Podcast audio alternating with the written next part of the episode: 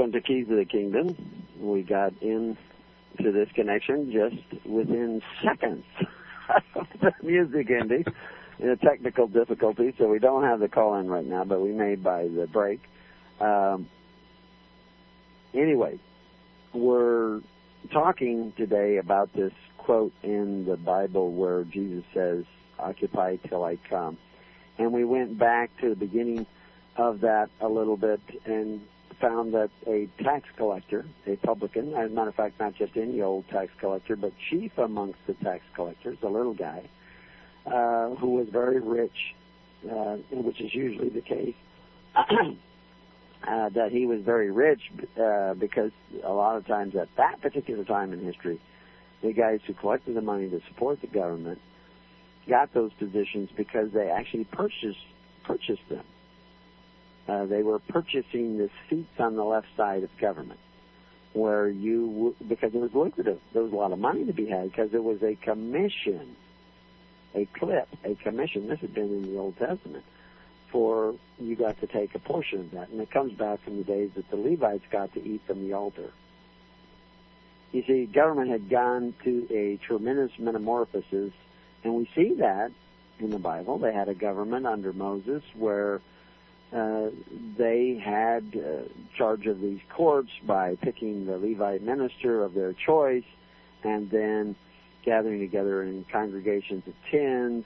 And then those tens gathered and that made hundreds and then the hundreds gathered and that made thousands. But it was through this network of ministers that they ran the government. The most interesting and unique thing about that tens hundreds and thousands because that's the same kind of government that was going on in England, you know, a thousand years ago. And they called it the tens, hundreds, and thousands. and uh, actually, it was the same kind of government you could find in Germany and in what became France, which was Gaul and all that. That they had this system of government where ten families gathered together and picked a minister, and then that guy got together with ten other ministers and picked a minister. And that was a form of government. What, but what was really unique about it, because you know, the um, a alderman, which is what they called it in the Old English, which you had the tithing man, that was the ten, the minister of ten, and then you had the hundredsman, uh, or hundredchen, if you were in Germany, and then you had this other man who was minister of ten hundredsmen, and uh, he was called an a alderman. And that's where we get the term elderman today in government. And so the, we have a, the same history. If we go back, that's where we came from. But Israel had been that form of government for a long time, you know, hundreds of years before Christ, centuries before Christ. And that's how they organized into this ten, they actually use the word tens, fifties, hundreds, and thousands kind of idea, but it was the same basic idea of this networking government. But the, again, the unique thing about that government was not just a numerical gathering together networking kind of system, but that the taxes you paid to that government were voluntary.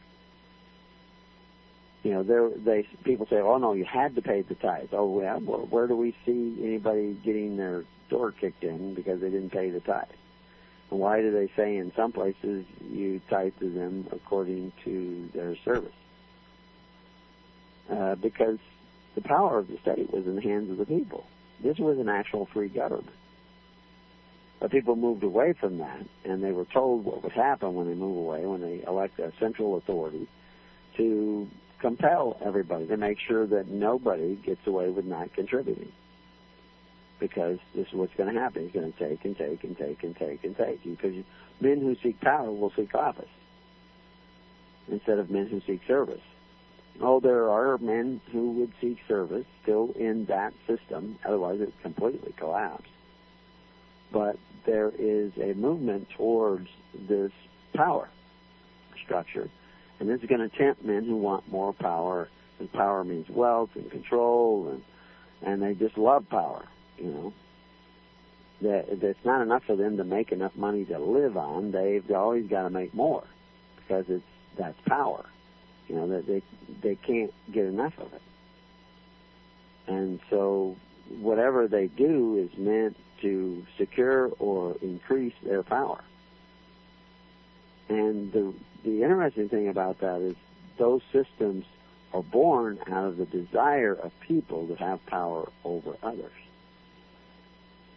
And that's that's where these systems come out of. When you have that desire to have power over others, to have power over their stuff, to have power over their family, this is what you end up with.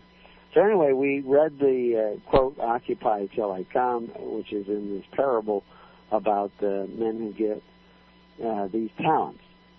Uh, one got ten, one got five, one got one, and the ten and the five guys they invested them and made more. They planted the seeds of those talents and they got more back. They did well with what they were given, and you're given talents and what are you doing with them? Are you using them? Are you using them wisely? Are you using them to the benefit of the kingdom? Because he was talking about a kingdom giving, you know, a king giving these out to his servants. Okay, now, in the fact that he used ten, you know, and five, and then he got in charge over five cities because he did well with the five talents he was given. And he's again, he's talking about the way in which we govern ourselves. But the one who didn't do anything, who just believed that the Lord was the Lord, but didn't do anything with what he was given, the talents he was given. He just believed. What he was, had was taken away.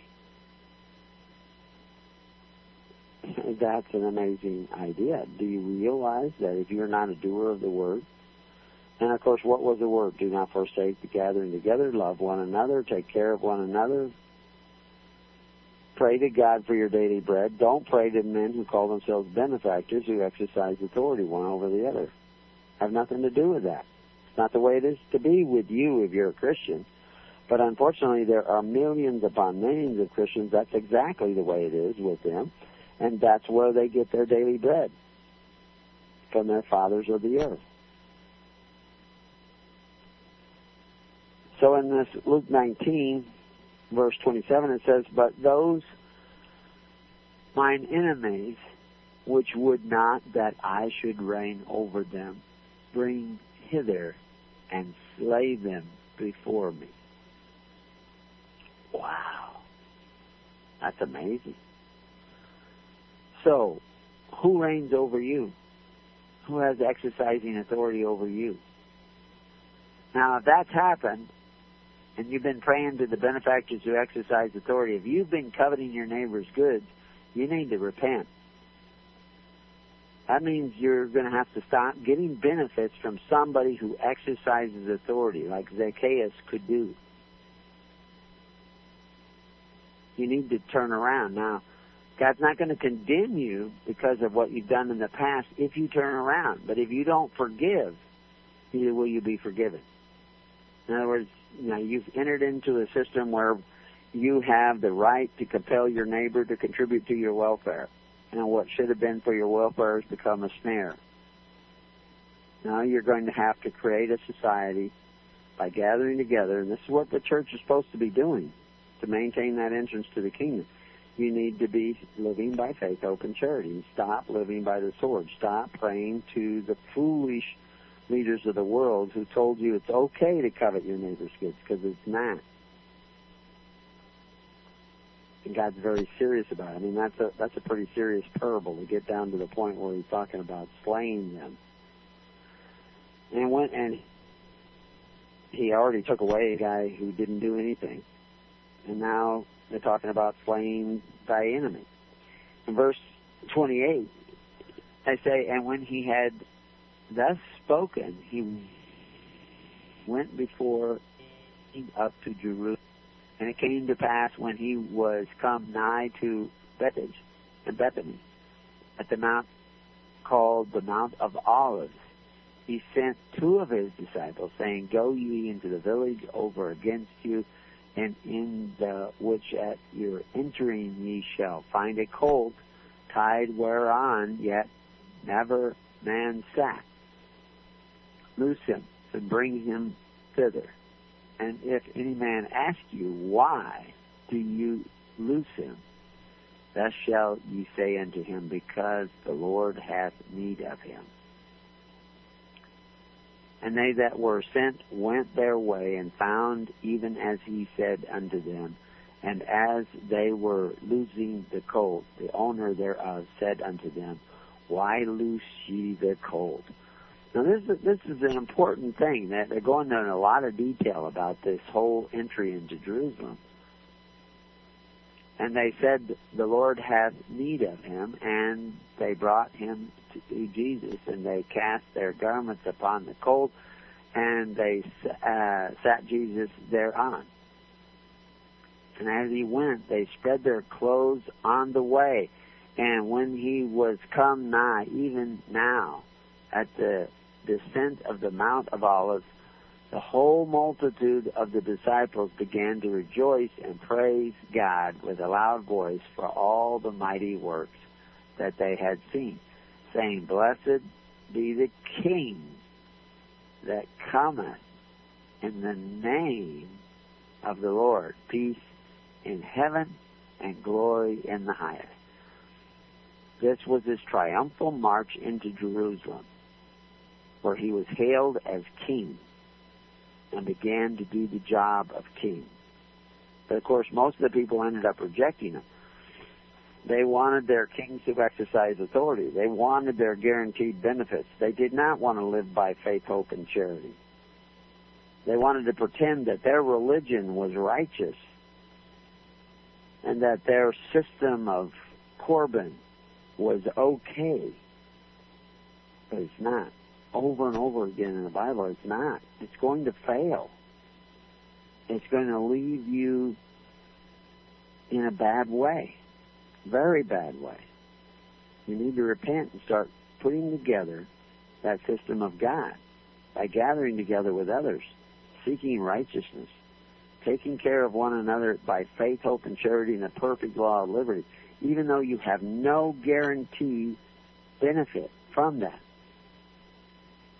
If you're not casting your bread upon the waters, contributing to such a network, of people seeking the righteousness of God. And not just giving to everybody who has a need, but giving in righteousness. If you're not doing that, then you haven't repented yet. And you're going to be counted amongst the guy who did nothing with what he was given. So anyway, in Ezekiel 33, verse 30, also, thou son of man, the children of thy people still are talking against thee by the walls and in the doors of the houses, and speak one to another, every one to his brother, saying, Come, I pray you, and hear what is the word that cometh forth from the Lord. And they came unto thee as the people came it. And they sat or sit before thee as my people, and they hear thy words, but they will not do them.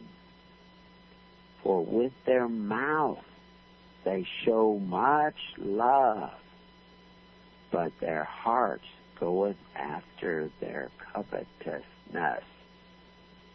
You see, everywhere in the world it has become so common to desire benefits at the expense of your neighbor, that socialism now reigns in the minds of the majority of the voters of the world. And they drag you down to a pit of bondage, of debt, of collapsing economies. All this took place at the time of Christ in the early church. But they were doing something different. They were seeking the kingdom of God and His righteousness. Goes on to say, And lo, thou art unto them as a very lovely song of one that hath a pleasant voice and can play well on an instrument. For they hear thy words, but they do them not. Why? Because they don't know the song of Moses and the song of the Lamb, and we're going to talk about that. What that is. Can you learn that song? Can you sing that song? Because the world is full of people who sing praises to God, but they are still going after their covetousness. They're still desiring the benefits of unrighteousness. And when this cometh to pass, lo, it will come, then shall they know that a prophet hath come amongst them.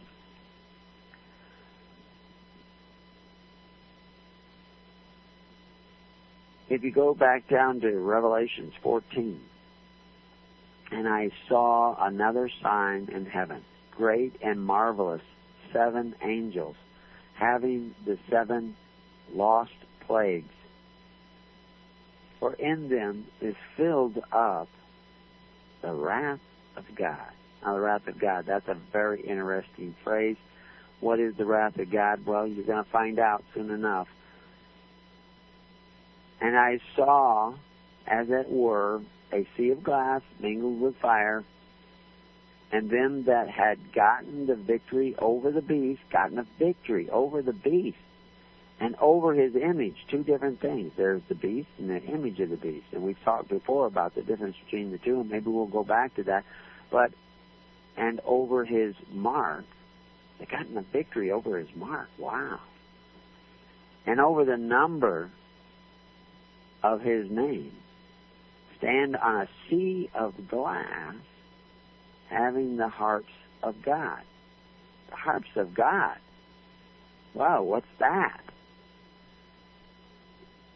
And they sing a song of Moses, the servant of God, and the song of the Lamb, saying, Great and marvelous are thy works, Lord God Almighty. Just and true are thy ways thou King of the saints. Now you can sing that, but are you in harmony with Moses? Are you in harmony with Christ, the Lamb?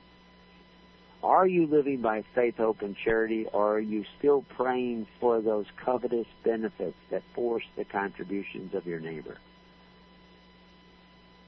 They are forced by those men who call themselves benefactors, but they exercise authority very simple, direct statements by Christ, and they are absolutely ignored in your modern churches, and you wonder why you're having trouble in your world today. What country is not facing economic ruin? What country is not facing an economic crisis? Which of those countries facing those economic crises are living by faith, hope, and charity, not praying to the men who call themselves benefactors but exercise authority for their daily bread, for their benefits. They did not listen to Proverbs. When they sat and ate with a king, they ate heartily. Said, "Oh, we want these benefits. We want these free education. We want all these benefits. We don't care who has to pay for them." when we had Colin Gunn on, I actually just heard that recording uh, again recently because Colin Gunn wants to be on again to talk to his publisher the other day. And other men, evidently, we're going to be having on this guest because we got along so good, I guess. The guy was so much, so close to the kingdom in, in his thinking. Wasn't just homeschooling wasn't just in opposition to sending your children to public school. He'd come to a lot of realizations about liberty under God. And hopefully he'll come to more. And he keeps coming on our program, he's going to hear them. the thing is, it's not enough to hear, you have to become a doer. You have to become occupied in the kingdom, in the ways of the kingdom. That means you have to gather together as a matter of record. I'm just saying, oh, I did a good deed today. I came across somebody who needed help I helped them. I was on TV. No, you have to actually actively, you know, if you're a shepherd, you don't just say, oh, well, there's sheep around here somewhere. I got to go check one of these days. But first, you know, what's on TV? You got to put the mission first. You have to be diligent first. Because the slothful, we know where they are. Only the diligent in seeking righteousness are going to be counted amongst the good shepherds. And most of your ministers out there who think they're Christian are so far from the kingdom, it's just, it's just mind-boggling. You, would think there was no hope. So anyway, in this Revelations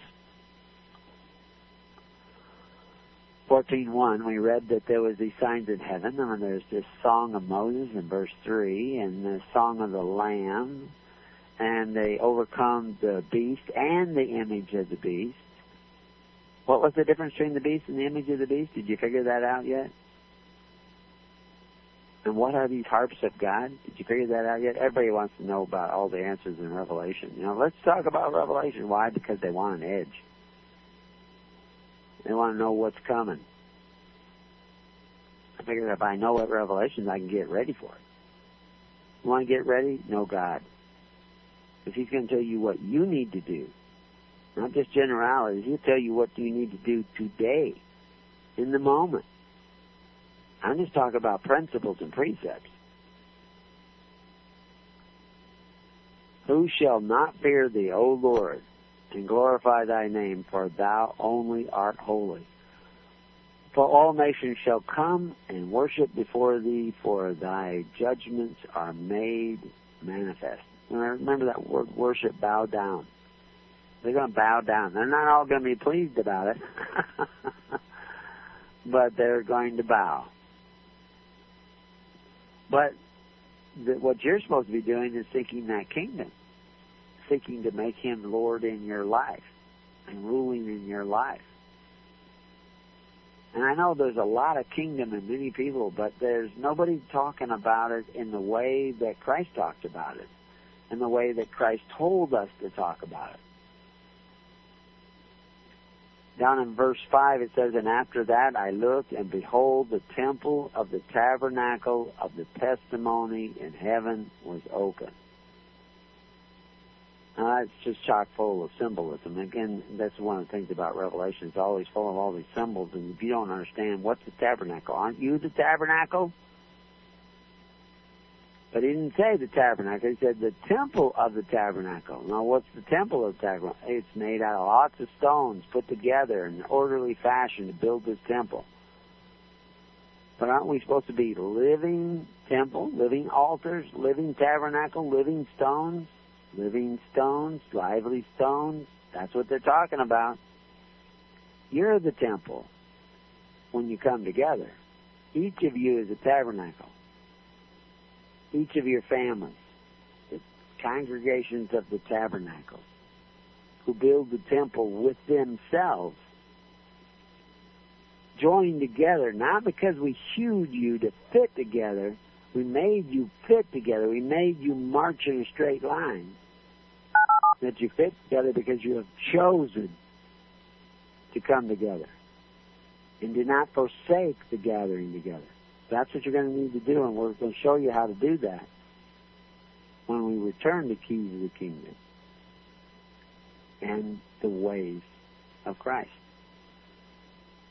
Until then, you're going to have to start thinking anew of these ideas and concepts.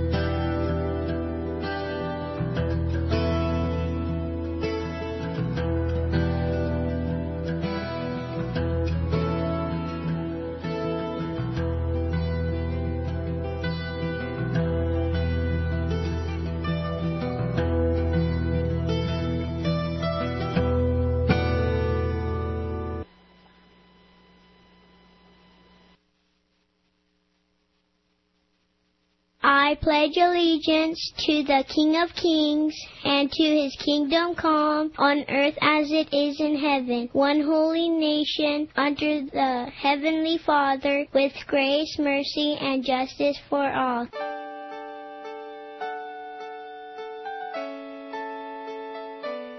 The program you are listening to is 100% sponsored by you, the listener, on this First Amendment Rights Media channel you will notice that there are few commercials on this radio network. There's a good reason for that. Corporate advertising dollars come with strings that limit program content. So without your help, these programs cannot continue on internet or our several affiliates. If you benefit by the educational law programs, we ask you to give. If you are admonished or nurtured by the Bible and ministry programs, we ask you to give. If some voice a cause that you are passionate about, we ask you to give. If you believe in any of these, we ask you to support them as you would a missionary on a continual basis, as if giving a tithe for missionary radio. These programs are not commercially viable and must be supported by those faithful to the cause of truth. Look for the button to sponsor your favorite programs at our listen and schedule pages on the internet. Then, when you subscribe, we will send you the last quarterly MP3 CD of that program immediately and continue to do so with each new quarter. We will also give you unlimited archive access to all of our programs. We're asking you to give much less than a tithe so that you may also send support directly to a particular program host cause, and anywhere else the Spirit may lead you. Do all to the glory of our God and Creator, for His holy nation, the only kingdom that will last forever. Thank you for listening.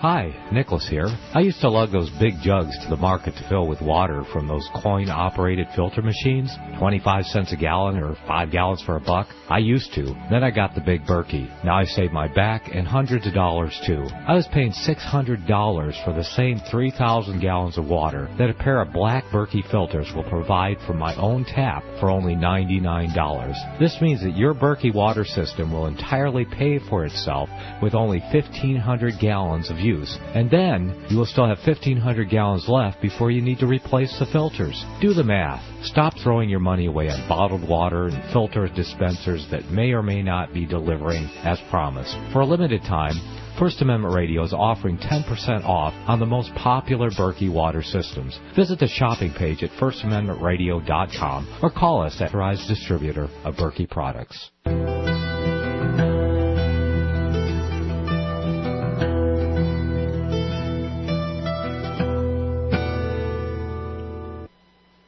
Welcome back to Keys of the Kingdom. We're talking about occupying until he comes. Occupy doing what? Occupying doing his will. I mean, occupy, as we said, is a practical, pragmatic word in the Greek text. it's talking about doing, dealing with the business of the kingdom. Because the king had told them to go and occupy. Get this done. And Christ told us to do. Be doers of the word, not hearers only. The doers of what? Are we in harmony with what Christ said? Are we learning the Song of Moses, where he set up a government operated entirely by free will offerings? Over and over again. Look it up. Free will, free will, free will. Even where it doesn't say free will, it's often the same word. They just didn't put the free will because it is so redundant entire nation supported by free will offerings. Able to muster an army overnight to protect them from foreign invasion, protect them from disasters and devastation. Even in the Old Testament, they looked out amongst themselves and they picked seven. It says that right there in the text. What, what are they doing? Why do we all of a sudden see first century church right away looking out amongst themselves and picking seven? Men they trust. To do what? The same thing those men of seven were doing back in the Old Testament. So that they would be able to handle any calamity that came their way. Do you know if there's any calamities coming your way? There's volcanoes going off here on the west coast of the Americas just the other day. There's an earthquake right off the coast of California just the other day. Those are all possibilities. I mean, the Madrid fault's been shaken. There's, that's always a possibility. Uh, out in the Azores, there's been some movement going on there. There's an island there that they say that splits off. There'll be a wall of water coming across Florida, 60 feet high, hitting the shores of Miami. If it falls off all at once, it may not happen, but it's always a possibility. But say all those calamities don't happen, maybe there'll be something else. Maybe an avalanche or a tidal wave of economic unrest. We've had some. Millions of people have lost their homes. If you were living in the kingdom and seeking the kingdom and this nation and other nations, that would not have happened. That would not have happened. You would have been spared all that. And so we ended up talking about Revelations and we uh, reading down in uh, that uh, chapter 14, verse 6, and seven angels came out of the temple, having seven plagues, clothed in pure white linen, having their breasts girded with golden girdles. So what does all that mean? Well, I'm not telling you. I don't know. I don't know who's listening. And some things are given to know, some things are not. Some things are campfire talk, some things are not. And Christ was very selective about who he told what to. And we should be selective too. But we should be diligent in doing what we can clearly see him saying for us to do.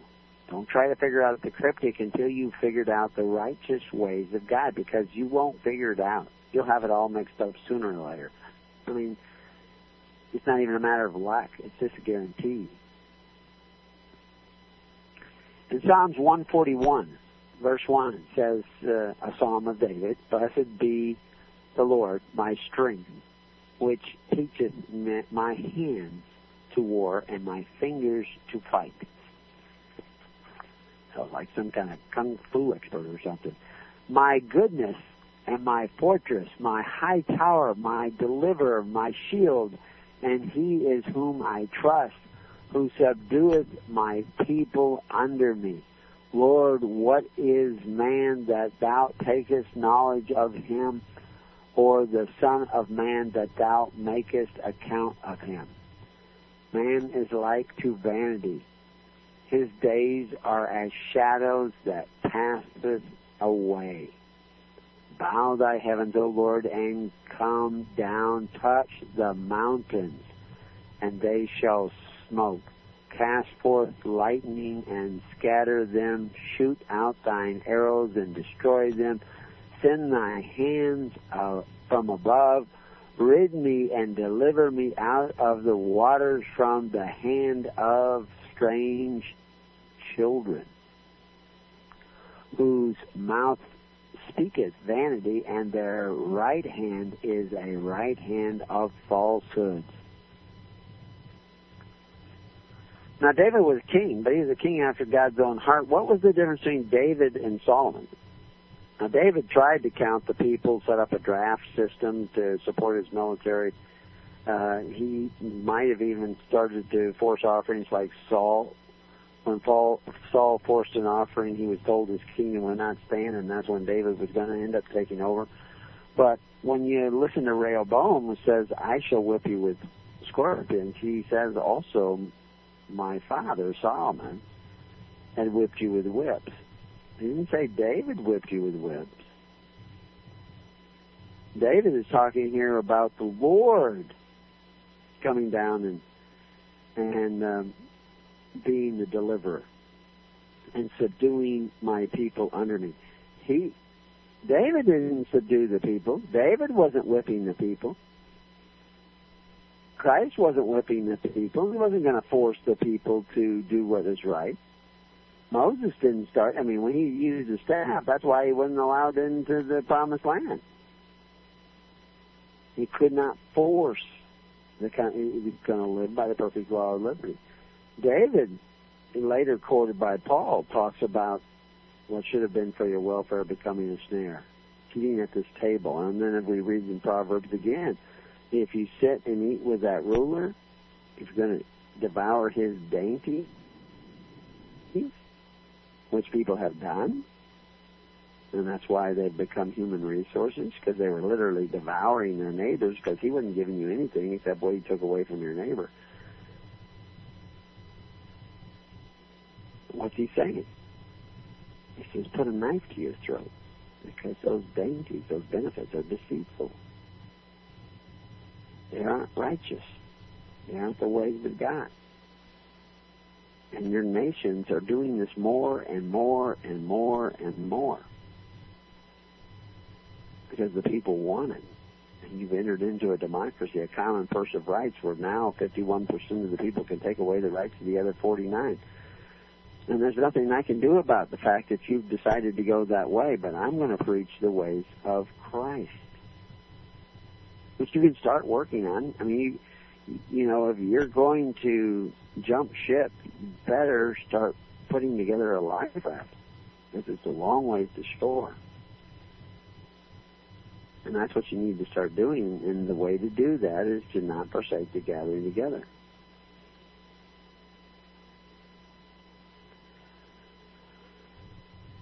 You know, when we're reading in that Ezekiel, or no, in the Proverbs, uh, Psalms, Psalms 149. Um, you read down, it says, Man is like to vanity. His days are as a shadow that passeth away. Bow thy heavens, O Lord. Come down, touch the mountains. People are usually considered mountains in prophecy. It's the hearts of the people that must be touched. The ministers of God, they're like the dry bones out there in the desert that need to come together. Most of the men posing as ministers of God are really not ministers of God, and the Spirit of God is not breathing into them. And they cannot even hear the gospel. They sing another song. They sing a song that sounds really good, which is what we were talking about earlier, that, you know, and they're good on these instruments, and they play this music, and you see this more and more in church where they're playing these musics and they're getting you know more excited music and you know more inspired music and sounds good but are they in harmony with Moses? Are they in harmony with the Lamb? Are they living by faith, hope, and charity, or are they still praying to those benefactors who exercise authority one over the other? Are they still speaking vanity? On the needs of society, uh, is that still taken care of by the right hand? that's what's going on. Right hand not supposed to know what the left hand is doing. Right hand of government, you know, can I sit on your right hand? Can I sit on your left hand? They they were saying. Left hand alms, right hand the sword. You don't collect the alms with the sword. That's living by the sword. And and we have steadily got more and more that way. If you read the uh, speech uh, given by Davy Crockett in Congress concerning his uh, career in Congress, pointing out the fact that, hey, we're government's not supposed to be in the charity business. That's basically what he come down to say.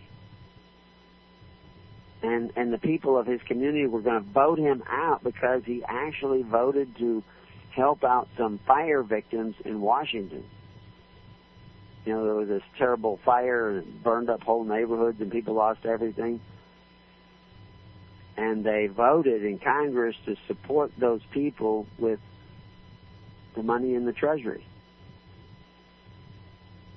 And his constituents back home said, no, well, I'm not going to vote for you anymore if you're going to do that. He realized that was wrong people are supposed to take care of the needy of their society through faith, hope, and charity, and that is pure religion. Unspotted by the right hand side of government. Shouldn't even have a right hand side that's centralized and controlled and under a, a king type commander in chief who can exercise authority and force the contributions of the people. You're not, you know, to maintain even armies when Saul forced a contribution to maintain his army, he was called foolish. That is in opposition to the ways of God. Now you can do it, and you may have to do it now because you've signed agreements and you've become. I mean, you force people to pay for your education, you might as well force them to pay for your military. which includes your police, because uh, police is the military to catch local criminals. And that's the way you've gone. And it's just not the way that Christ said to go. It's the way of Rehoboam. It's the way of Nimrod. It's the way of Cain. It's the way of Lamech. I'm I'm not I'm not condemning you for it. It is what it is. I I don't have the power to continue anyway. I'm here to tell you to repent, go around. Let's go the other way. Took a long time to get you to where you're at. You don't have that much time left. You have to turn around and start going back now. And if you go back in earnest and start gathering together, contributing to your local congregations eh, that are actually congregating to do the work of government, God's government, taking care of the needy of your society. By faith, hope, and charity, God will run out and meet you halfway because you will be the prodigal son who went away and followed after vanities, and now you're going to turn around and repent of your covetousness and start playing the song of Moses and the song of the Lamb. And that song that says, I will sing a new song unto thee, O God, upon the psaltery and an instrument of ten strings will I sing praise unto thee. Gather together in ten families. Do that. Take care of one another's needs. Start sacrificing. Not, don't don't pull down sixty thousand dollars a year and contribute fifteen bucks. Zacchaeus contributed half of everything he earned. And Jesus recognized it and said, Zacchaeus, come down, let's go eat at your house. Because Zacchaeus was a pretty good guy. God was going to ask him more. What more can I do to enter into the kingdom of heaven? well, he was already a righteous man. These are the same stories, just different places. Same principle repeats over and over again. And he thought, oh, wow. And that was just to become a minister of Christ, he had to give up everything. Christ did.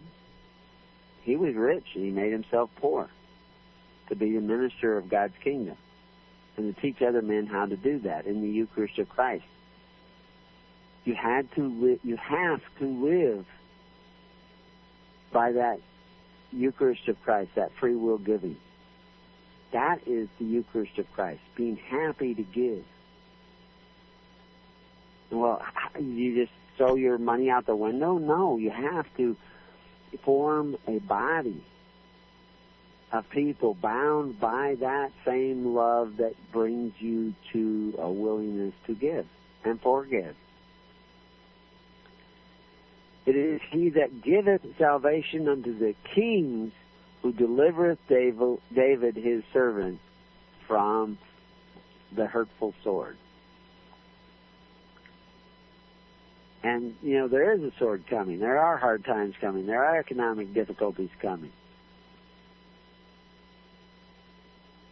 And it says, rid me and deliver me from the hand or the hand of strange children whose mouth speaketh vanity and their right hand is a right hand of falsehood.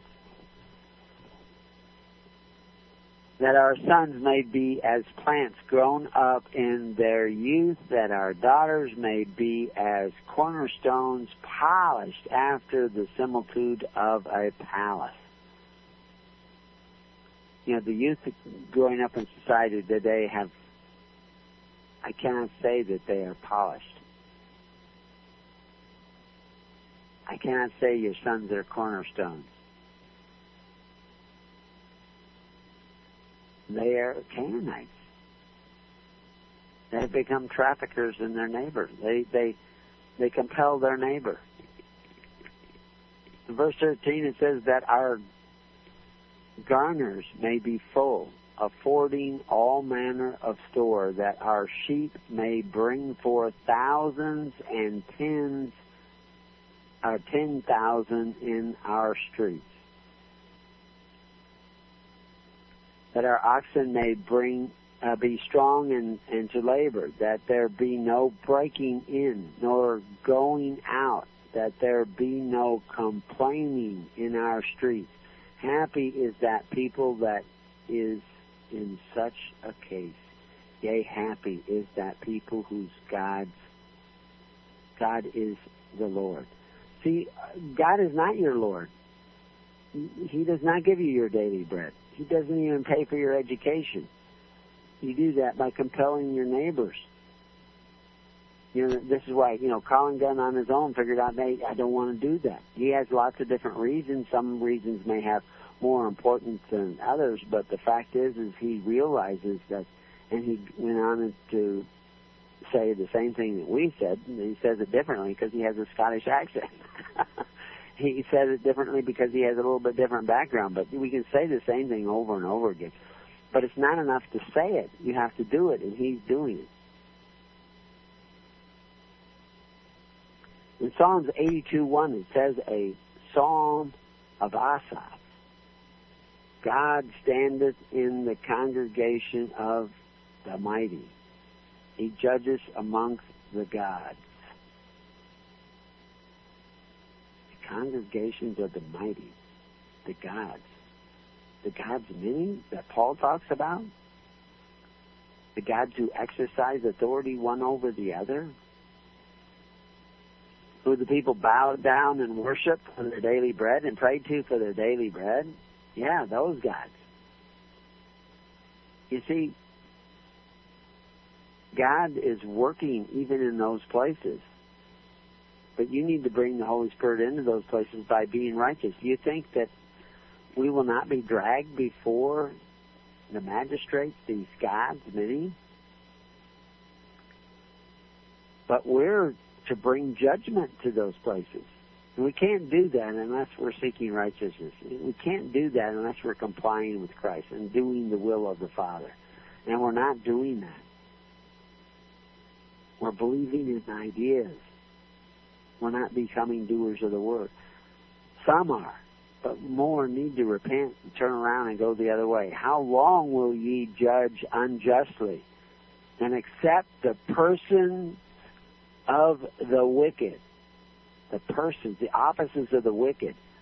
The wicked servants who do not forgive debt and force your neighbors to pay for your welfare and where you are snared in the same system of that, that's the wicked. The per, you, how long will ye judge unjustly and accept the persons of the wicked, the offices of the wicked? Defend the poor and the fatherless. Do justice to the afflicted and the needy. That's describing that pure religion they talk about in James. Unspotted from the world unspotted from accepting the persons of the wicked who compel the offerings of the people because they exercise authority one over the other. Deliver the poor and the needy, rid them out of the hands of the wicked. In other words, if you don't gather together and start taking care of one another, they're going to be people when in need are going to be turned over to the wicked. They're going to have to go to them and apply to them for the benefits, for the daily bread. Because you aren't doing it. And if you aren't doing it, you're going to be dragged into that same system. It's not about ID. It's not about what you write down. It's about what you do. It's not about lip service. It's about actually being a service. If you cannot gather together and take care of the needy in your own little congregation so that they don't have to pray to the benefactors who exercise authority. If you can't do that, then you're not a doer of the word. I I know it's going to take some time to learn how to do that, and it's going to take some serious sacrifice because you're in debt so much to the world. And they got you scrambling constantly in order just to keep your head above water. But you need to do that if you're going to have the buoyancy of God in this sea of wickedness. You're going to have to gather together and become occupied. With the ways of God. So how many are in your congregation? Oh, just me. Just one. I didn't want to take a chance and give away anything that I had so that we would end up with a congregation of ten because I didn't want to lose what I had. I wanted to keep what I had. I don't want to risk it. I don't want to cast my bread upon the water because, you know, it might not come back. You see the problem? People are balking at being the congregation of God.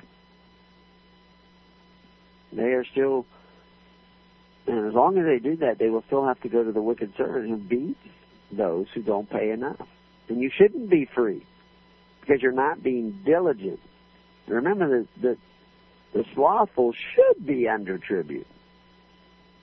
Only the diligent should bear rule. Boy, that's a bit difficult deal. So it's Psalms 82.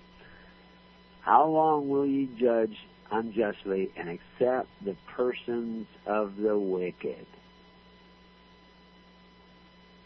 Can you sing the song of Moses? Defend the poor and the fatherless, do justice to the afflicted and the needy, deliver the poor and the needy, rid them out of the hands of the wicked. That is the purpose of your congregations of record.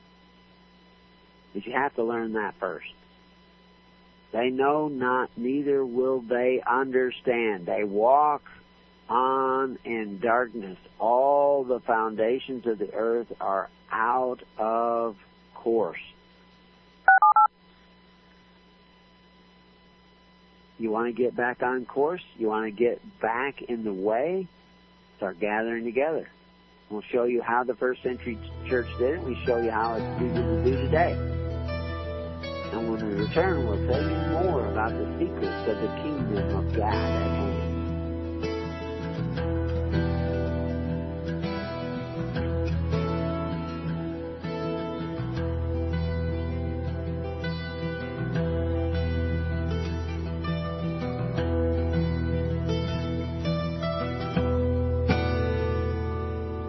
have been listening to The Keys of the Kingdom with Brother Gregory of His Holy Church. For more information on the educational ministry provided by His Holy Church and Brother Gregory, including services, counseling, lectures, books, and other audio materials, please write to His Church at Summer Lake, Box 10, Summer Lake, Oregon 97640. You can also find us on the web at www.hisholychurch.net.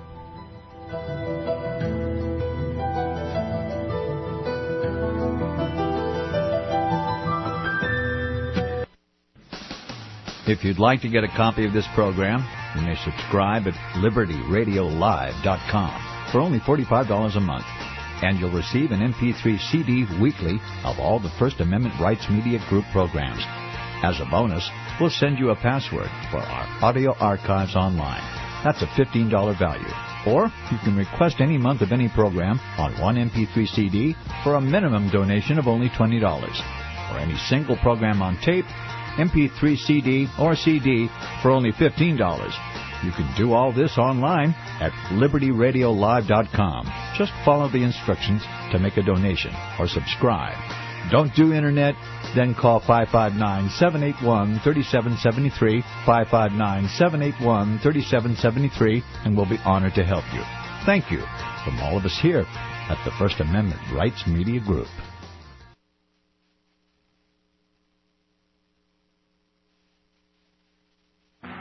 Fight the fight. We are here to equip you because you love the truth. LibertyRadioLive.com.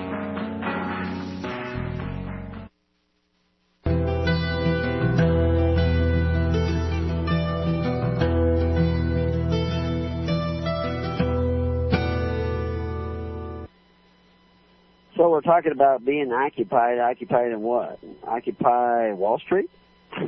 you can read that article on newsreviews.com about occupying Wall Street, uh, occupying the dialectic uh, that you know, I'm sure there's some good people and all that. Uh, there's some people that have tracks of the kingdom and all that, but there's an awful lot I see in that that is just contrary to good sense and wisdom and righteousness, and you know, it's not going to go anywhere. You need to be occupied. I think of all the time and energy people are spending with that, trying to set up some way where they they coerce Wall Street into doing the right thing. Lots of luck with that the Wall Street is run by greed. Greedy men aren't going to suddenly do the right thing because you're camped outside. Uh, you're you're spinning your wheels in the wrong direction. You need to take your energies and start putting them into very simple things, gathering together and first in that tens. Get those tens that are actually doing what Christ said to do and what Paul said to do what Moses said to do, what Abraham was doing. It was all that's all Old Testament. But Jesus is saying, hey, this is the son of Abraham here. This tax collector is the son of Abraham. Why did he say that? Because he gives half of everything that he earns, that he has, to take care of what? The needy of society. He personally does that. He does that. Do you do that? No. Could you do that? Yeah, most of you could.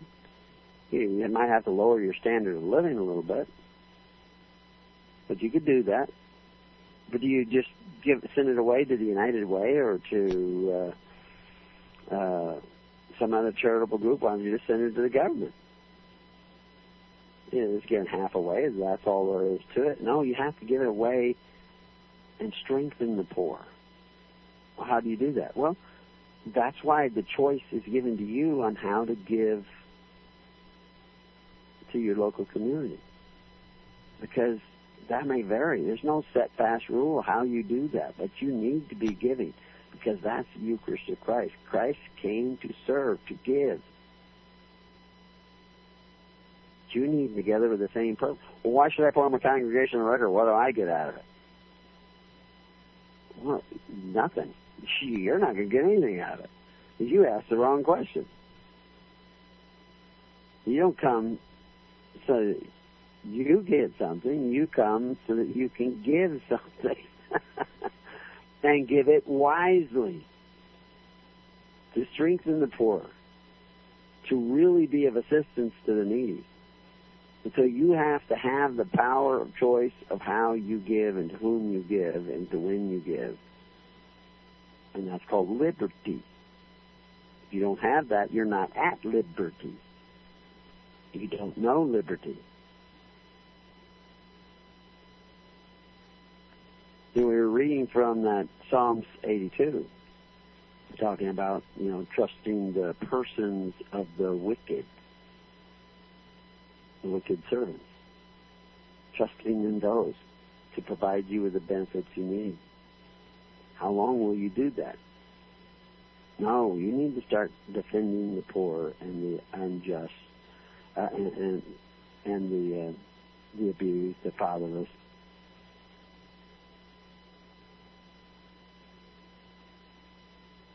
You need to stop judging unjustly.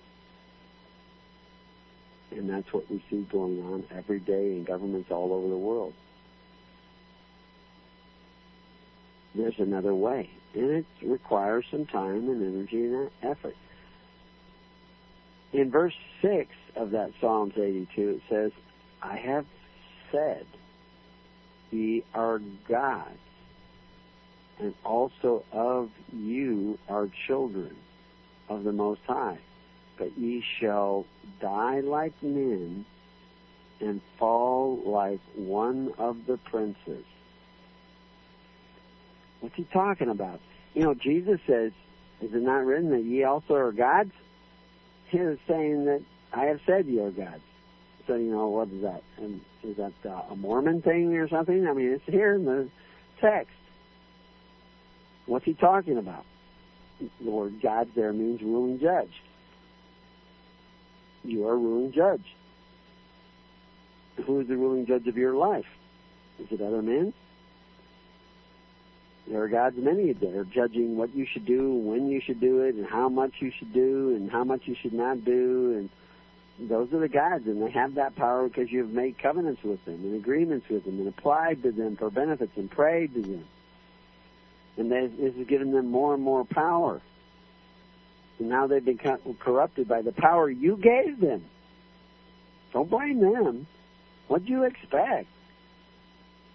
Daniel told you what you were going to get, and you did it anyway. And now we got preachers out there saying, "Oh, you need to vote," and I like this guy, and I like that guy, and I understand the desperation of that because you see the world going to hell in a handbasket, and you think, "Oh, I like this guy or like that guy." Well, the guy that you maybe could have elected that wants to give the power back to the people, nobody wanted to elect him because you have a corrupt society that comes together for what they can get out of it. So now you find yourself voting between the devil and the deep blue sea. And this guy's digging a di- bigger pit. I'm going to vote for the other guy because his pit's not as deep. Well, I hope it's not as deep. It always ends up being pretty deep anyway. You do have a choice, but it's not who will rule over you in the world. It's whether you're going to live of the world or not. Your choice is will God rule over me or will men rule over me? Will I have my Sauls and Solomons, my Rehoboams and my Nimrods, or will I let God reign over me? Where do you begin? Where does a faithful man begin? That was the topic the other week. I mean, what is a believer actually? Where do you start? Well, don't forsake the gathering together. Okay, you gather together. What are you going to do? Well, gather together until you got ten, and then invest in those ten. That you strengthen the the poor, and you give witness to righteousness. Psalms ninety four six. They slay the widow and the stranger and murder the fatherless. Of the abortions that go on in this country, how many are abortions of women who don't have husbands? How many of the abortions, what percentage? That would be an interesting statistic. I don't have it, but I suspect that most of them are probably women who don't have husbands. And They have men living at home, but that doesn't mean he's a husband. Stranger, the stranger in our midst. The stranger in our midst is, is invited to our feast, fall feast, because we're to be a witness to the stranger in our midst. We're not to be oppressing him. We're not to be forcing him to contribute to our welfare. To the widow, that's the people who really have no husband, not no father, not those who, you know, some woman who can't get along with anybody. I blame most divorces on men because they're not real men, but the reality is, is there are some women who aren't really as precious as a ruby. They could be if they repented.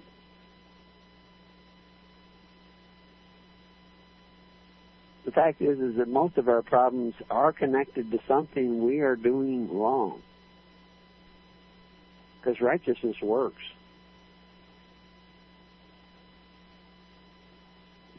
In Psalms 146, Praise ye the Lord. Praise the Lord, O my soul. Will I live?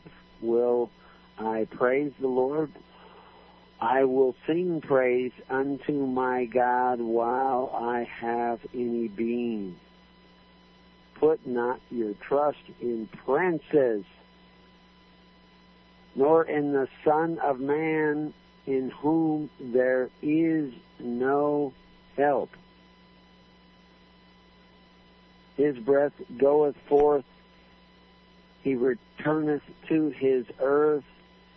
In that very day, his thoughts perish. Don't put your trust in men, in the princes. That's government again. See, that Bible talks about government a lot. Happy is he that hath God of Jacob for his help whose hope is in the Lord. his God, which made heaven and earth and sea and all that therein is, which keepeth truth forever, which executeth judgment for the oppressed, which giveth food to the hungry. The Lord loseth the prisoners. Looseth. He loosens the bonds of the prisoner. That's because you're taking care of one another. You're forgiving one another. You're helping one another. How can you? That isn't sending a check off to the United Way. It's actually because you don't know what's going to happen with that. You don't know what they're going to do with it. Oh, they do pretty good work. Well, maybe they do. But it's you who's you're not you can't keep track. You need to gather together where you bump each other and have to forgive, where you step on each other's toes. You need to learn to dance the dance and sing the song. They sing the song that has the, the pastors and the ministers. But they're not singing that song. They're saying, you know, just believe and go and force you know, if you need anything, go force your neighbors to contribute to your welfare by hiring men who exercise authority one over the other, who are the wicked servants, the persons of the wicked, which execute judgment for the oppressed, which give food to the hungry. The Lord loosens the prisoners. The Lord openeth the eyes of the blind. The Lord raises that are bowed down. The Lord loveth the righteous. Are you being righteous? It is not righteous to covet your neighbor's goods. You're saying, oh, we, we don't have to worry about that. We're saved. Period. No, you're not. Not unless you do it the will of the Father, and you will do it the will of the Father if you really believe, but they got you believing in an idea instead of believing in the actual God. Because if you believed in the actual God, you would start doing things different. Now, if you're not doing things different, suffer the pain of realizing that you're not doing things different and turn around and start going the other way. You know, nothing worse than a guy who won't ask directions. And then when he asks directions, he won't believe. You know, we always tell people when they come out here, don't use your GPS. I mean, I've told this story many times people get absolutely lost using GPS out here. It's not right. It's all mixed up. I mean, we got we have people that died out here because they used a GPS, and we had the guy almost die out here just right down the road because he used a GPS trying to get from one town to the next, and it took him out in the desert where he had four flat tires, and his car broke down, because he was just out on dirt roads. Just took him out there. Just said, turn here and they turn there. And I had somebody come in here once, and I said, don't use your GPS. I told them several times, do not use your GPS. I warned them, do not use your GPS several times. And I said, don't turn off the blacktop road. Stay on the blacktop. Because I knew they'd use their GPS. And I knew it'd tell them to turn here, and it did. And they followed the GPS and they turned off the blacktop road and they went out on dirt roads and they ended up in the woods in the middle of the night and the GPS said I no longer have any information for this area. It took them literally out in the wilderness and dumped them that they might perish. And that was symbolic of exactly the way they're living today. And their their life is an absolute screwed up mess. they could not see. They were blind to the fact, even though they were told. God sent a messenger, told them over and over again, don't do it this way. And I said, oh, but it works so many times. See, the systems of welfare of the world, they work a lot of the times. They're taking care of the needy pretty darn good. I'm amazed at how successful they are. They also take care of the wicked which is why there are so many wicked people out there voting today for more wicked servants because it benefits them. They've gathered together in their way to benefit them, but it's not righteous. It's covetous. It's not filled with charity. It's filled with uncharity. The Lord preserveth the strangers, he relieveth the fatherless and the widow, but the way of the wicked he turns upside down. You're back upside down again. The early Christians were accused of turning the world upside down because they were turning the world right side up. They were putting God at the head and men as his servants, serving one another because God said to. Giving to the poor and the needy in a way that strengthens them. That's a personal thing that you cannot do that with a giant bureaucracy. You can do that with a loving network. And that's why we created the network, so that you could start doing. But people join it like they join the email group. Okay, we join the email group. Now, when are you guys going to do it for us? You got to do it. You got to build it. I'm not building it for you. You need to learn how to build. You need to learn how to bring the stones of the altar and the tabernacle together. You're the building blocks of the kingdom. Your sons are to be the cornerstones. Your daughters are supposed to be this polished marble. If you're not homeschooling, that's probably not going to happen. But even if you are homeschooling, it may not happen if you are not living righteously in all the other ways that you should be living. The Lord shall reign forever and ever. Thy God, O Zion, unto all generations. Praise ye the Lord. Now that's, building that original congregation is important, but unless that congregational minister is bound in love with nine other congregational ministers, he is not yet arrived. He needs to be striving for that because Christ did not preach congregationalism alone. He preached a kingdom. And that's the way the kingdom works. What value is a strong right hand that is not attached to the body? Ah, you need to come together. And that's why they had the feast, so that you could come together. And that's why we're doing it and also to be a witness to the stranger in their midst. Psalms 149, verse 1, Praise ye the Lord, sing unto the Lord a new song and his praise in congregation of the saints. That's you guys, if you will become the saints and sing the song in the harmony of your society according to the ways of the Lord which is a way, the free will offerings, casting your bread upon the waters, living by faith in righteousness, not in covetousness. Psalms 149, 8. To bind their kings with chains, to bind, excuse me, to bind their kings with chains and their nobles with fetters of iron. Now, I'm, I'm reading bits and pieces. You can read the whole Psalms 149. Psalms 33, 3. Sing unto him a new song. Play skillfully with a loud noise. I mean, you got you got to really come in harmony in that congregation, and then teach those congregations to sing together this song of Moses and the song of the Lamb, this system of free will offerings that sustains a society in all calamity and hard times.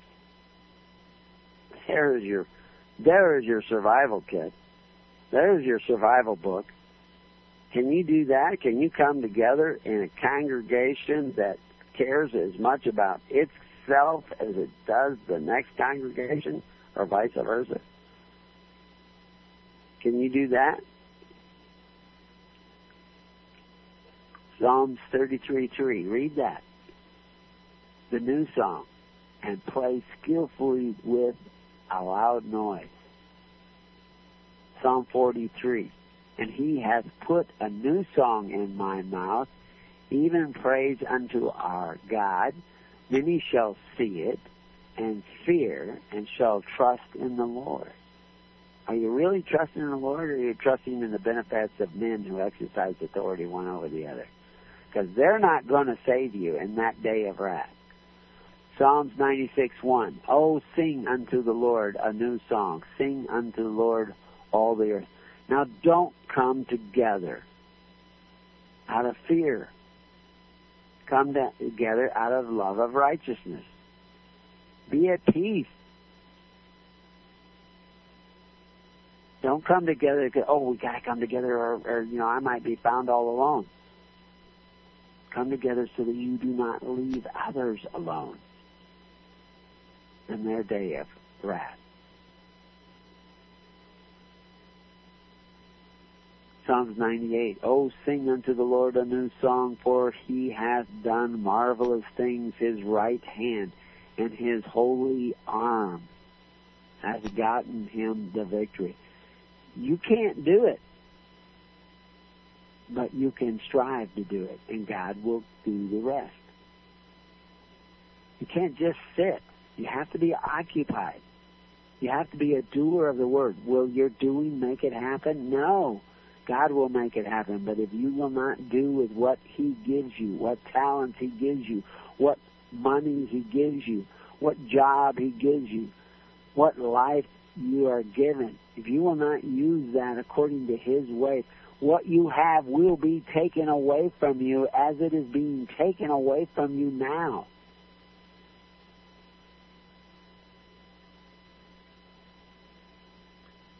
Remember that Psalms 144:9. I will sing a new song unto thee, O God, upon the psaltery and the instruments of ten strings will I sing a praise unto thee.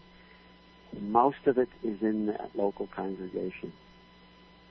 But if it is in a congregation of record, where are its fellow congregations? It's not a kingdom. If your minister, again, is not gathering together, how can you be a kingdom? You can't develop a relationship with all these different people.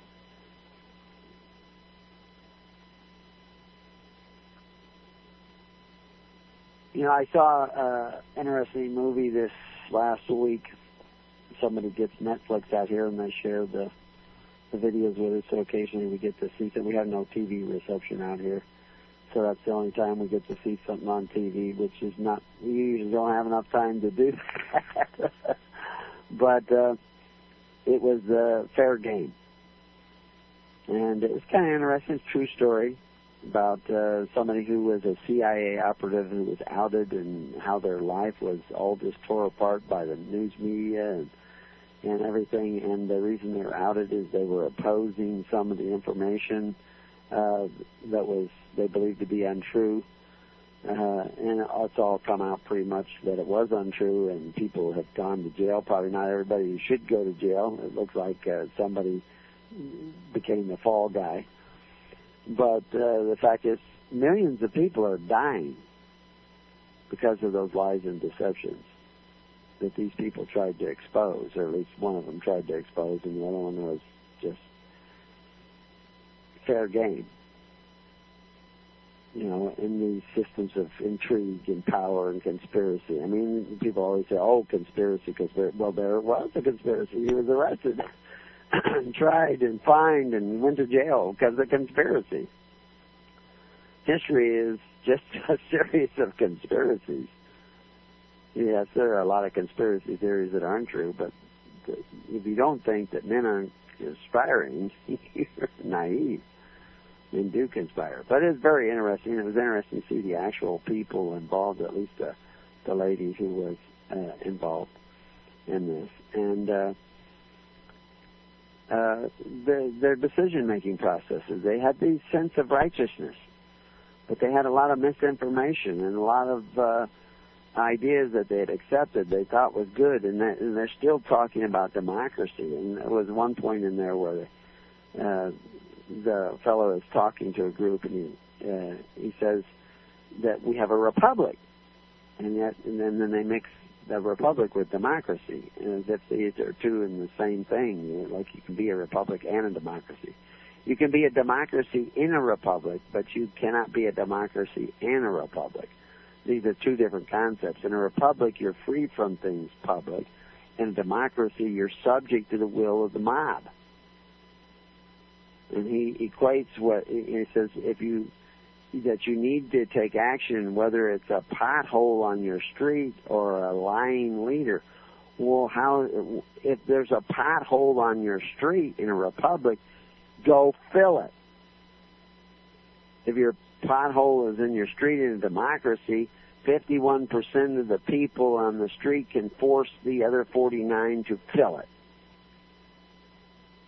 You see the difference? Huge difference here. In a republic, your leaders are titular.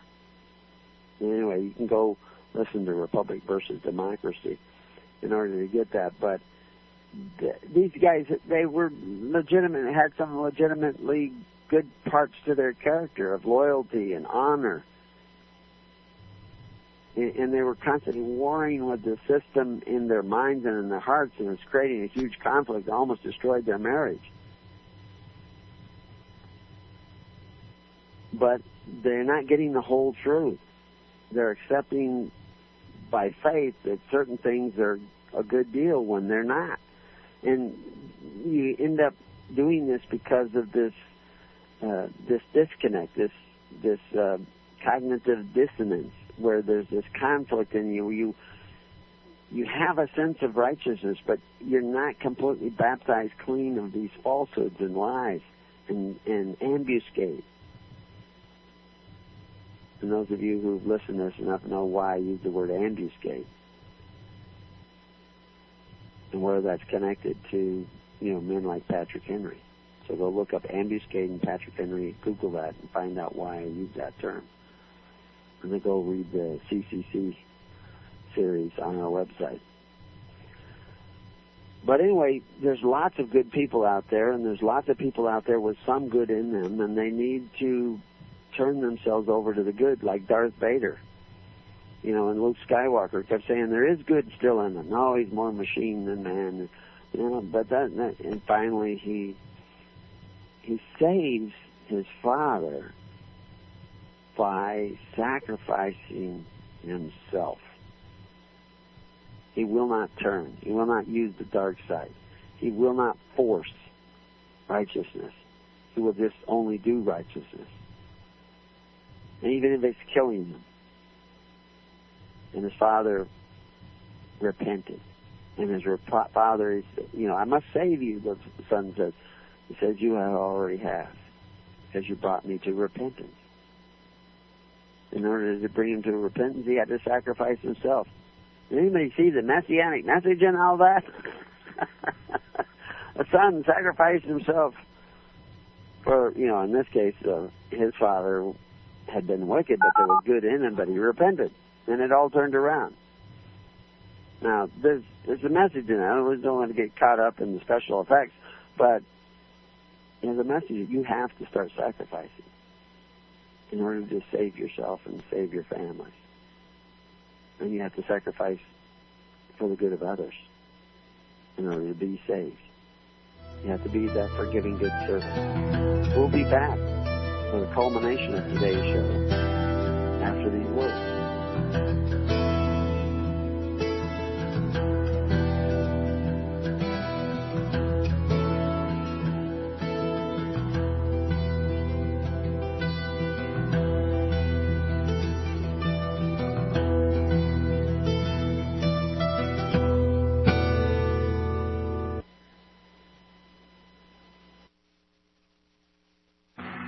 Fight the fight. We are here to equip you. Because you love the truth, LibertyRadioLive.com. Ladies and gentlemen, the President of the United States in 1963. The very word secrecy is repugnant in a free and open society. And we are, as a people, inherently and historically opposed to secret societies, to secret oaths, and to secret proceedings. For we are opposed around the world by a monolithic and ruthless conspiracy that relies primarily on covert means for expanding its sphere of influence, on infiltration instead of invasion, on subversion instead of elections, on intimidation instead of free choice. It is a system which has conscripted vast human and material resources into the building of a tightly knit, highly efficient machine that combines military, diplomatic, intelligence, economic, scientific, and political operations. Its preparations are concealed, not published. Its mistakes are buried, not headlined. Its dissenters are silenced, not praised. No expenditure is questioned, no secret is revealed. That is why the Athenian lawmaker Solon decreed it a crime for any citizen to shrink from controversy. I am asking your help in the tremendous task of informing and alerting the American people, confident that with your help, man will be what he was born to be free and independent. Ladies and gentlemen, the President today. You were both in Skull and Bones, the secret society. It's so secret we can't talk about it. What does that mean for America? It's so secret we can't talk about it. What does that mean for America? I've got a vision for what I want to do for the country. See, I know exactly where I want to lead. It's so secret we can't talk about it. What does that mean? Hi, Nicholas here. I used to lug those big jugs to the market to fill with water from those coin operated filter machines, 25 cents a gallon or 5 gallons for a buck. I used to. Then I got the big Berkey. Now I save my back and hundreds of dollars too. I was paying $600 for the same 3,000 gallons of water that a pair of black Berkey filters will provide from my own tap for only $99. This means that your Berkey water system will entirely pay for itself with only 1,500 gallons of use. And then you will still have 1,500 gallons left before you need to replace the filters. Do the math. Stop throwing your money away on bottled water and filter dispensers that may or may not be delivering as promised. For a limited time, First Amendment Radio is offering 10% off on the most popular Berkey water systems. Visit the shopping page at firstamendmentradio.com or call us at 559-781-3773 for more information. Leave your name and address and we'll send you this special offer. Do it now. First Amendment Radio is an authorized distributor of Berkey products.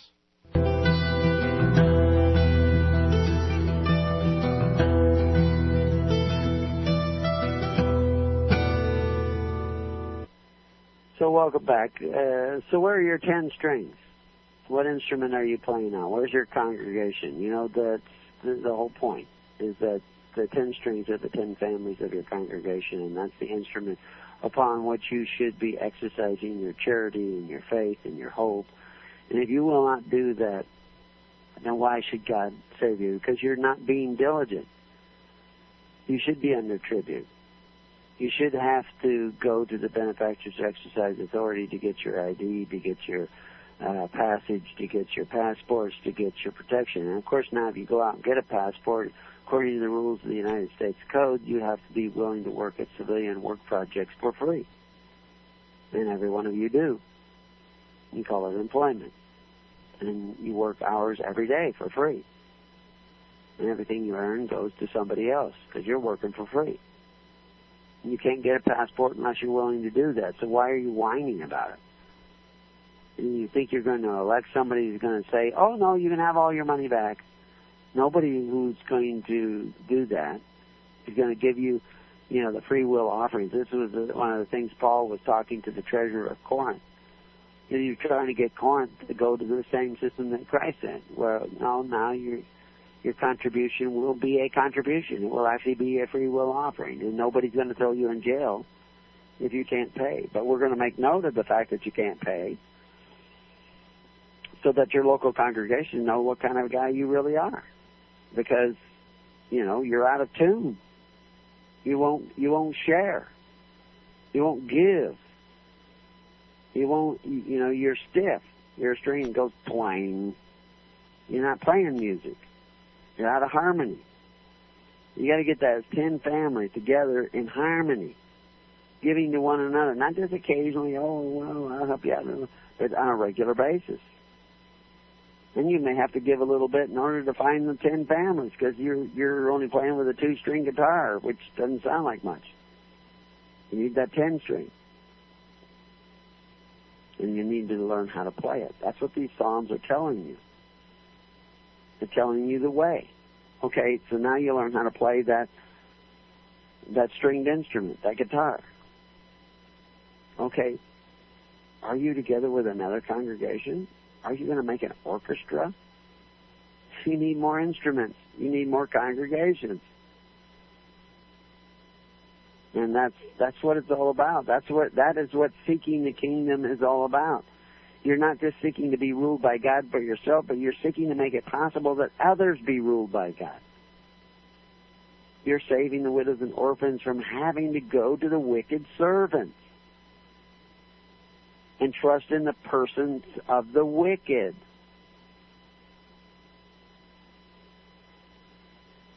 There's a poem written by Rudyard Kipling years ago.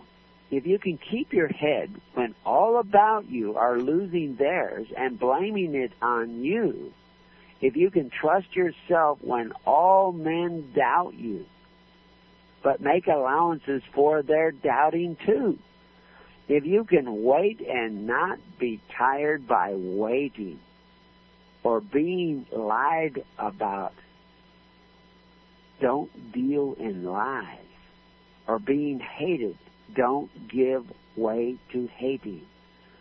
And yet, don't look too good nor talk too wise.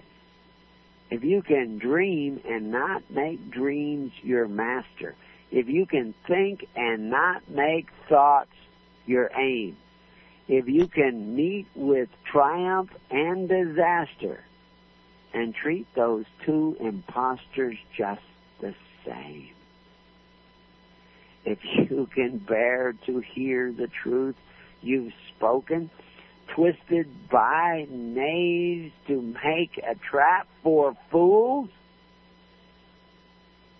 Oh, watch the things you gave your life to broken and stoop and build them up with worn out tools, worn out tools. If you can make one heap of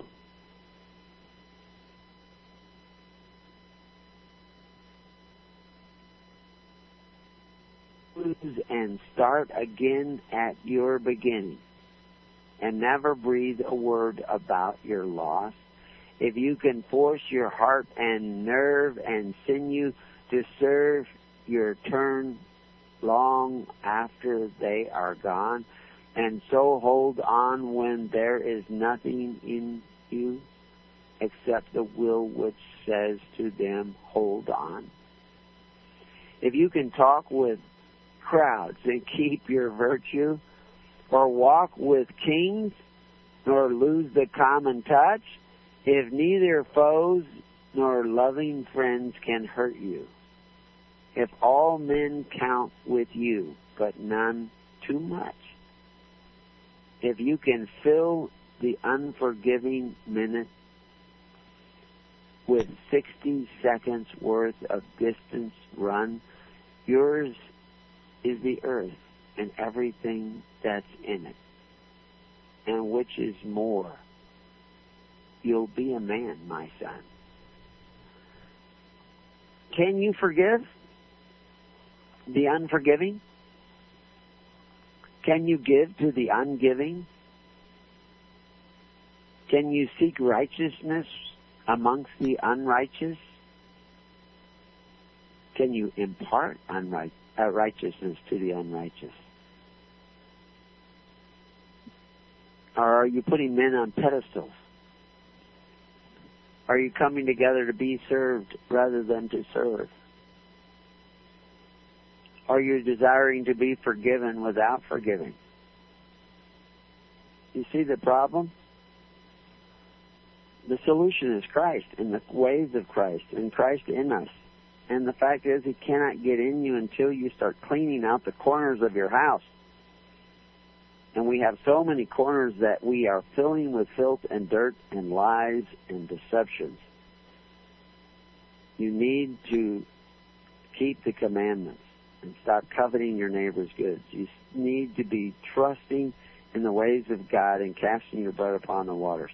You need to be giving so that up your life so that you may have life more abundant. It's as simple as that. I feel so redundant a lot of times saying these same things, but we went over a lot of Bible quotes today that I haven't gone over before. But we see the same patterns over and over again. Everywhere in the Bible is constantly bringing us back to the same thing. So I'm going to constantly come back to that same thing because we're preaching the gospel of the kingdom, that it's at hand, that it was appointed, and it's up to you to figure out who is really the ministers of Christ and who is a false Christian. Who is bringing in the truth and who is bringing in damnable heresy. That's up to you. That's your job. And then you need to start doing something about it and occupying until he comes. You need to be doing these things until he can come in you. If you won't become a doer, how can he enter into you? If you will not clean up your act. And the congregation is where to start that journey. Even if it's a congregation of two. Hopefully two or more. Learn to play the strings, all ten, in a congregation of record. Why of record? Because it's united with other congregations who are doing the same thing. You know, when you, you hear the orchestra tuning up, you know, it sounds like chaos. All these different sounds. And you know, and you're coming to the orchestra with two string guitars. Find the other strings. Tune them up. Learn to play those strings. That's what you do during the week. Be the orchestra of God and play His song according to His ways. Don't be like the princes of the Gentiles. Be the princes of His kingdom. Walk in His ways. So, you know, the message is simple. Love one another as I have loved you. And how did he love? He loved by forgiving and, you know, one minute he's telling Peter, get ye behind me, Satan, and the next he's, upon this rock I will build my church. Not Peter, but it's the faith that Peter exercised. We all screw up. We all make mistakes. We just don't all repent.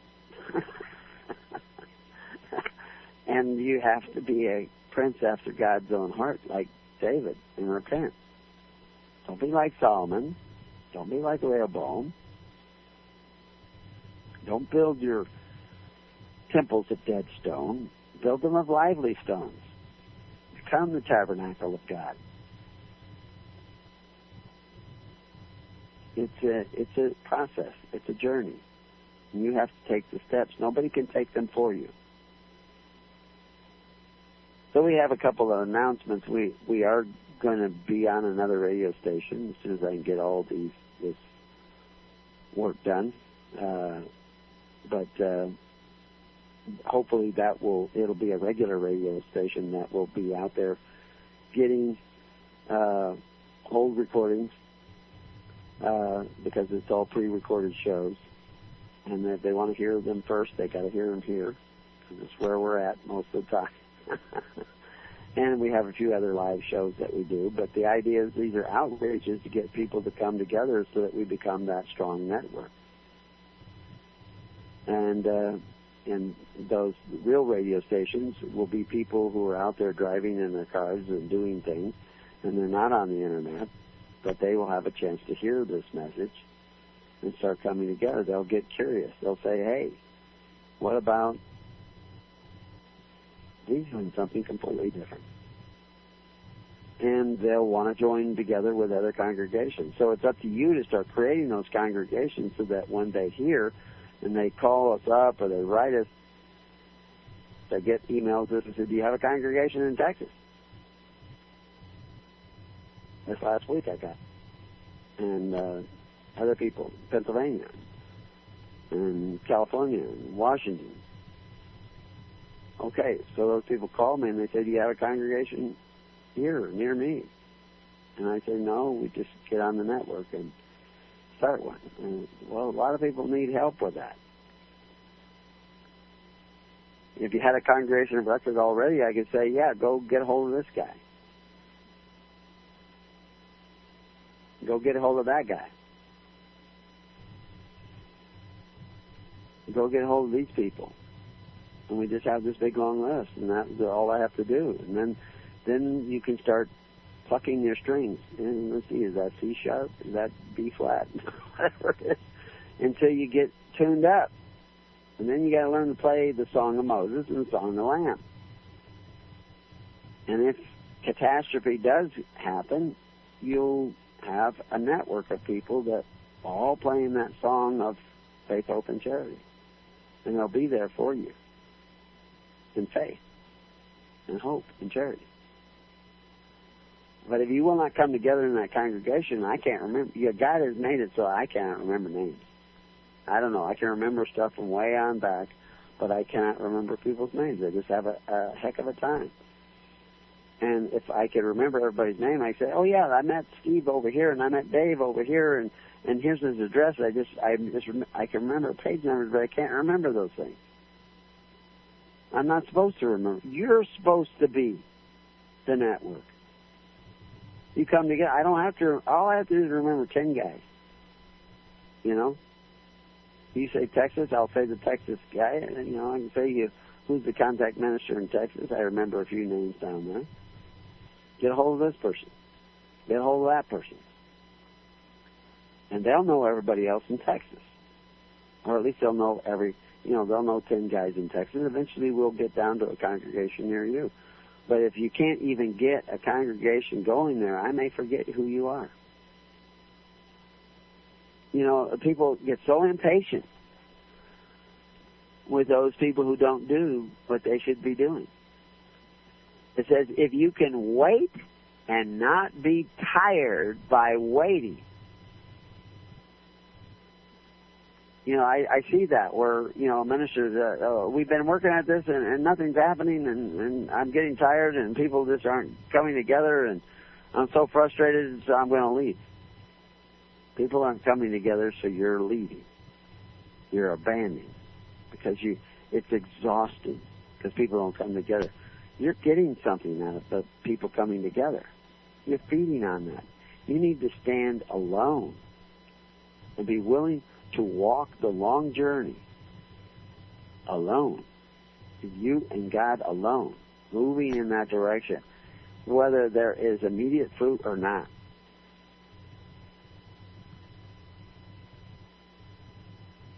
If you can dream and not make dreams your master, if you can think and not make thoughts your aim, you unmoor your religion from the righteousness of God and say, We are saved because we believe these ideas. You make your dreams your master. If you can meet with triumph and disaster and treat those two impostors just the same, you are not going to succeed. God is going to succeed in you. If you repent and stop eating of the knowledge of good and evil and just seek the kingdom of God and His righteousness and everything you do in the harmony of those other nine strings, you will be able to play the song of Moses and the song of the Lamb. And then you will be able to bring the instrument of that singing to an orchestra of the kingdom. And you will bring in, you will drown out the sour notes of those who will not come into harmony with God. I know you're following all these metaphors, but this is what the Bible is full of metaphors, but unfortunately people worship the metaphor instead of the meaning. And only you can change that.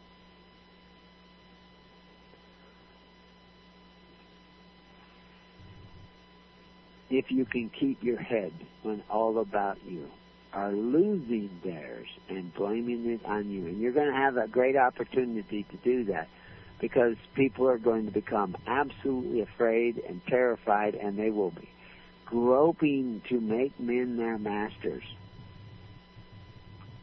in order to be saved because their focus is on saving themselves and the reality is your focus needs to be on saving others that is pure religion. Saving them by faith hope and charity. Your sacrifices. You know we've had over the years we had so many people that complain about their sacrifices. They don't want to be forced to make these sacrifices. Well i'm not forcing you. But you will remain subject to the gods of the world, and they will continue to force you if you do not forgive and start providing the benefits of God's kingdom for somebody else besides yourself, because you don't love your neighbor as yourself.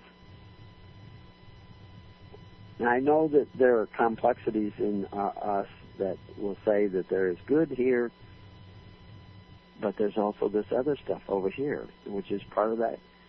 You know, we cast out the demon, and now you have to keep your house clean by doing the will.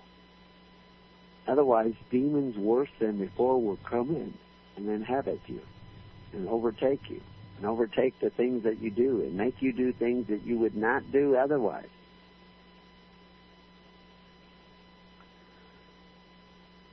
So, we're going to have a festival this uh, coming up this uh, September here in a matter of weeks. We're getting ready. We moved the kitchen building out there, which is not really, we're not going to actually be cooking in there unless the weather turns really bad. But we're going to keep all the stuff that we'll be using. We're we're still working on improving the water situation.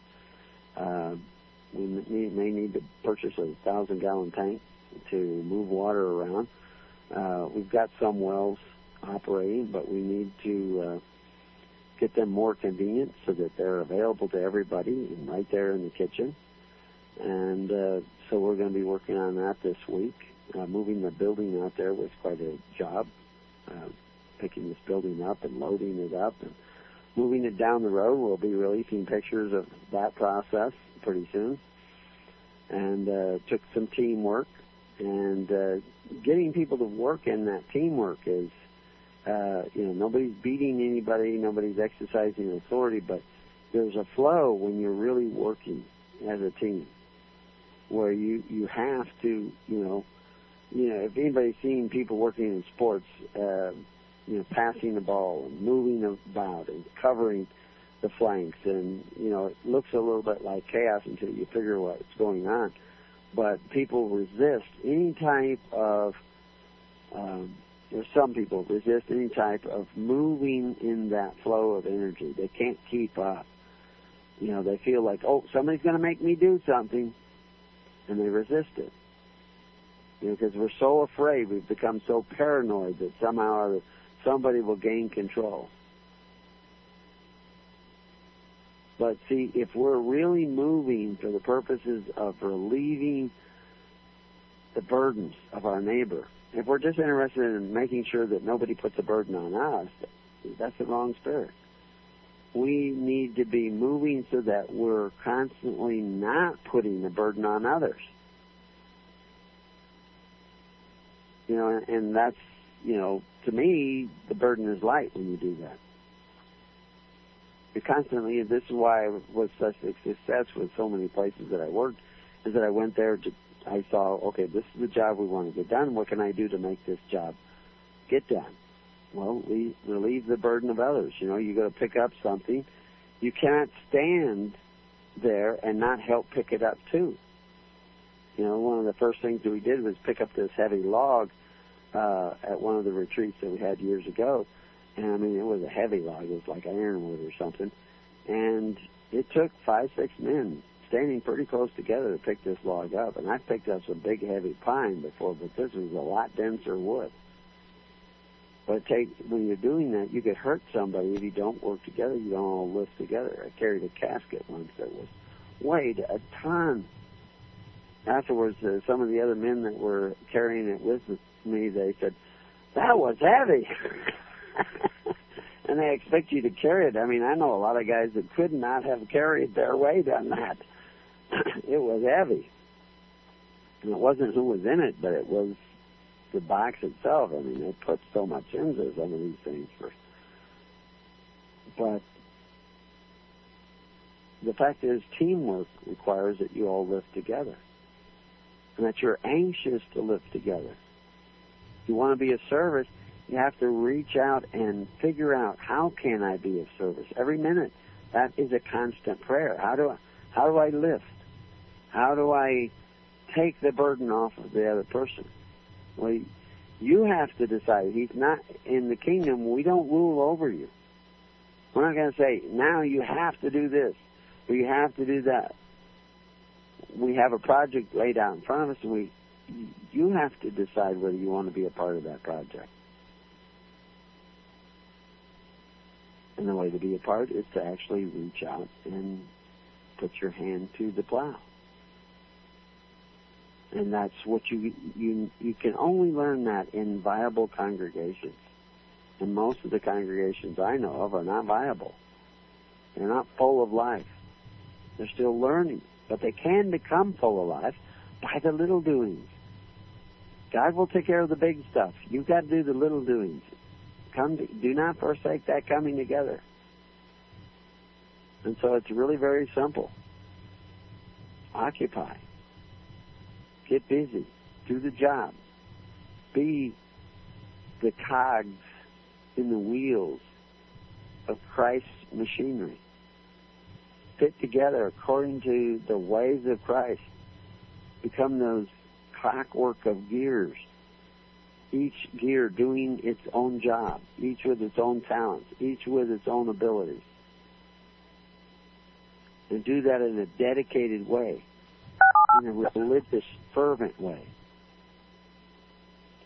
And then, you know, finance your ministers so that they can come to the retreats and meet other ministers and start forming that network that was the kingdom. Till then, may peace be upon your house.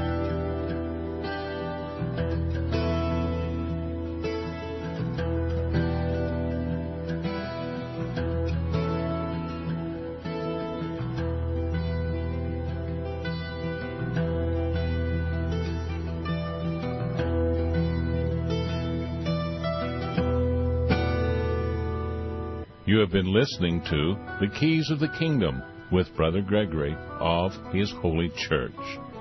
For more information on the educational ministry provided by His Holy Church and Brother Gregory, including services, counseling, lectures, books, and other audio materials, please write to His Church at Summer Lake, Box 10, Summer Lake, Oregon 97640. You can also find us on the web at www.hisholychurch.net.